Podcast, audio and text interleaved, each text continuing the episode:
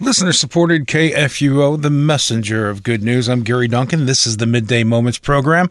It's time now for our moment in creation with Pastor Warren Woerth of Good Shepherd Lutheran Church in Arnold. Hi, Pastor Woerth. Hi, Gary. How are you today? I'm doing well. Is there anything going on with your congregation that you'd like to share? Any any special events coming up or anything like that? Mainly, it's uh, gearing up for the busy fall schedule with increased in activities once again when people start coming back from summer vacation. So here in the month month of August, people are uh, kind of winding up their summer vacation, getting ready for school to start, and so uh, this usual divine service at nine o'clock and Bible class at ten thirty every Sunday morning, and we've got midweek Bible classes as well on Tuesdays and Wednesdays mornings and evenings. And so we invite our listeners, if they're in the Arnold area, to join us for Bible class or divine service or both. And uh, other activities will soon be gearing up as we get past Labor Day. Okay, Great. Thanks for that information. Now, our topic today is Hebrews 11 1 through 3 faith and reason, the Bible, and apologetics, right? for our listeners who attend Missouri Synod Lutheran churches, and uh, if their churches are using the three-year lectionary, so we're in series three of the three-year lectionary, and the epistle lesson this past Sunday was Hebrews chapter 11, verses 1 to 16. The first three verses of Hebrews 11 say this: Now faith is the assurance of things hoped for, the conviction of things not seen. For by it the people of old received their commendation. By faith, we understand that the universe was created by the Word of God, so that it was seen, so that what is seen was not made out of things that are visible. Uh, so that's an important Bible verse that we can refer to very often when we're talking about creation and the doctrine of creation versus the attacks on the doctrine of creation by those who believe in the theory of evolution.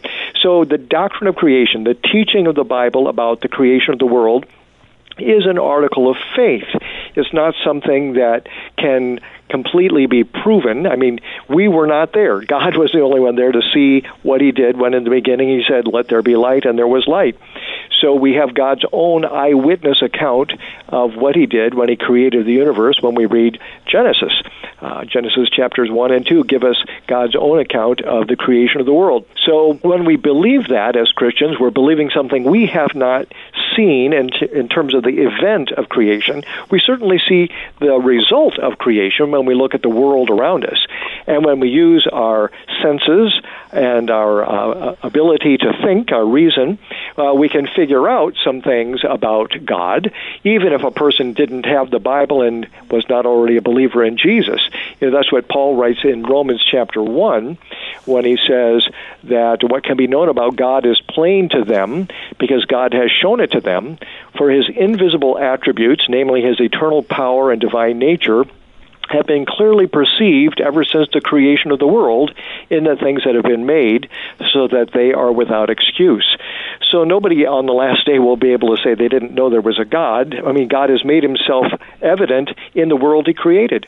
But ultimately, to believe and have saving faith, to know the true God and have saving faith in Jesus is not the result of our reason, not the part of our ability to think. You know, uh, faith is ultimately a miracle that the Holy Spirit works through the gospel, through the Word. So, from the time of Adam and Eve until the end of the world, people are brought to saving faith in Jesus through the preaching of God's Word. God's Word that tells us about our creation, God's Word tells us about the fall into sin, God's word calls sinners to repent of their sin and to trust in Jesus, whom God promised and in the fullness of time sent to be our Savior, who died on the cross and rose again for our salvation. You know, and there too, there are things that you and I have not seen. Think about uh, the crucifixion uh, and resurrection accounts in the Bible. You and I were not there at the cru- crucifixion. You and I were not there when Jesus rose from the dead and showed himself to his disciples. But think about what is written in John chapter 20 where the risen Christ shows himself to the one we call Doubting Thomas, because he had not been there on the first appearance of Jesus on uh, Easter evening. And so when Jesus shows himself to Thomas and uh, says, you know, put your finger here where the nail marks were, see my see my hands, see my side, stop doubting and believe. Thomas answers, "My Lord and my God." And Jesus says to him, "Have you believed because you have seen me?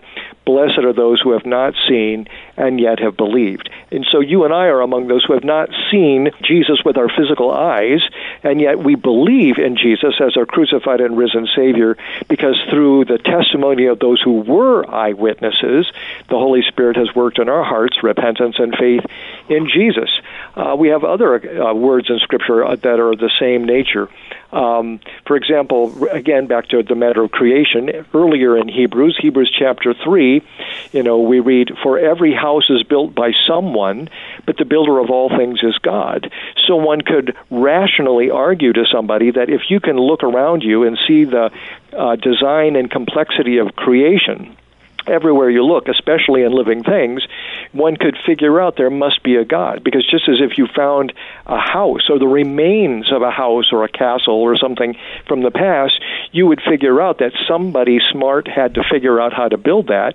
How much more is that true when you look at the creation and when you look at living things? You have to figure out that there must be someone supremely wise, supremely powerful to have created uh, the universe and especially all living things. And again, back to the gospel, you know, Peter in his first epistle writes to people and says regarding Jesus, though you have not seen him, you love him.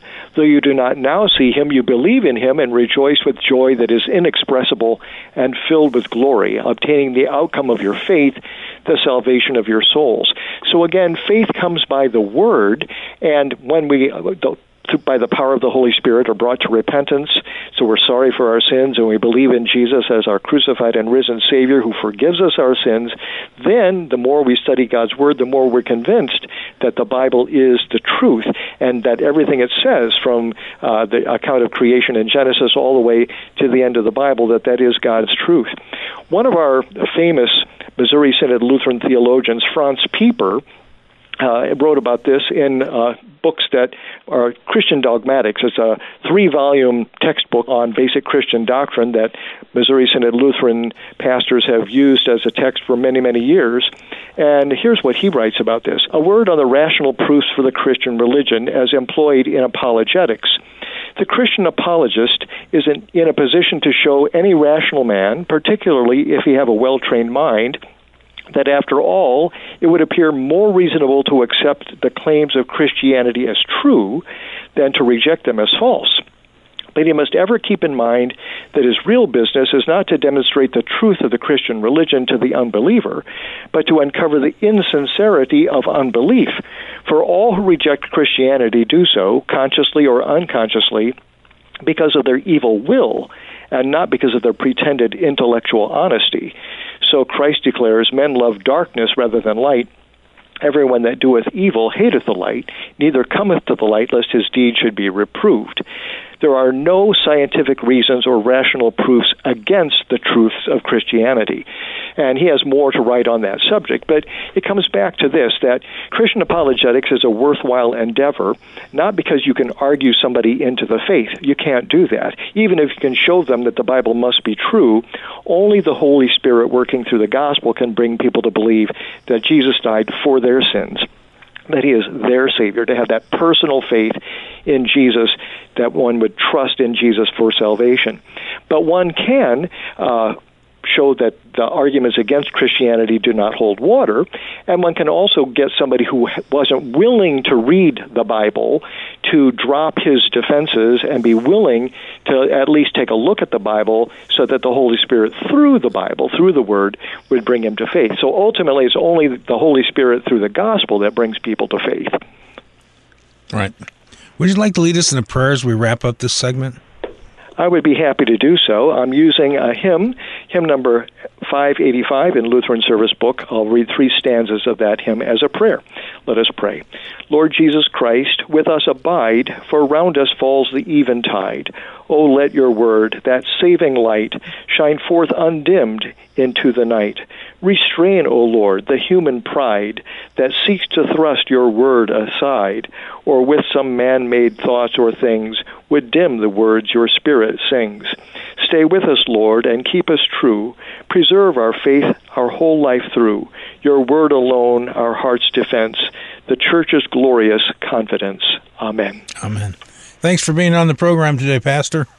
We are listener supported KFUO, the messenger of good news.